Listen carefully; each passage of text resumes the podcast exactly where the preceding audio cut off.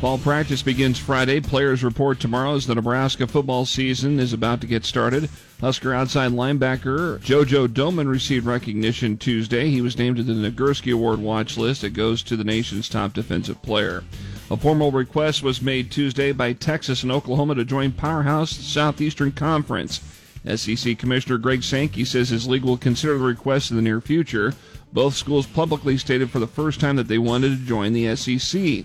On Hail Varsity Radio Tuesday on ESPN Lincoln, Oklahoma City sportscaster and former Oklahoma quarterback Dean Blevins was asked what will happen with the rest of the Big 12. The OSUs have to knock on Big 10 and Pac 12 perhaps, but probably not the ACC.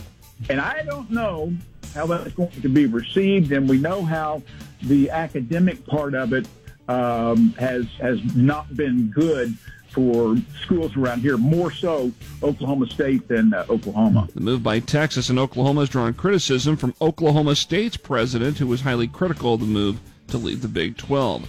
Baseball Tuesday night. The season's over for Carpet Land of Lincoln East. Their season came to a close in the National Division of the State Legion Baseball Tournament. They were eliminated by Fremont First State Bank Tuesday night, 10 to 9.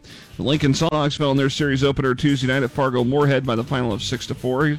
Second game of that series is tonight. Coverage starts at 6:30 over on ESPN Lincoln. Same thing for the Royals and White Sox tonight. They're back in action with coverage starting at 6:30 here on KFOR this evening. Kansas City fell to Chicago last night, five to three. At North Star High School Tuesday night, the Blue beat the Red three sets to one to win the Nebraska Coaches Association All Star High School volleyball match. I'm Jeff Moats, KFOR Sports.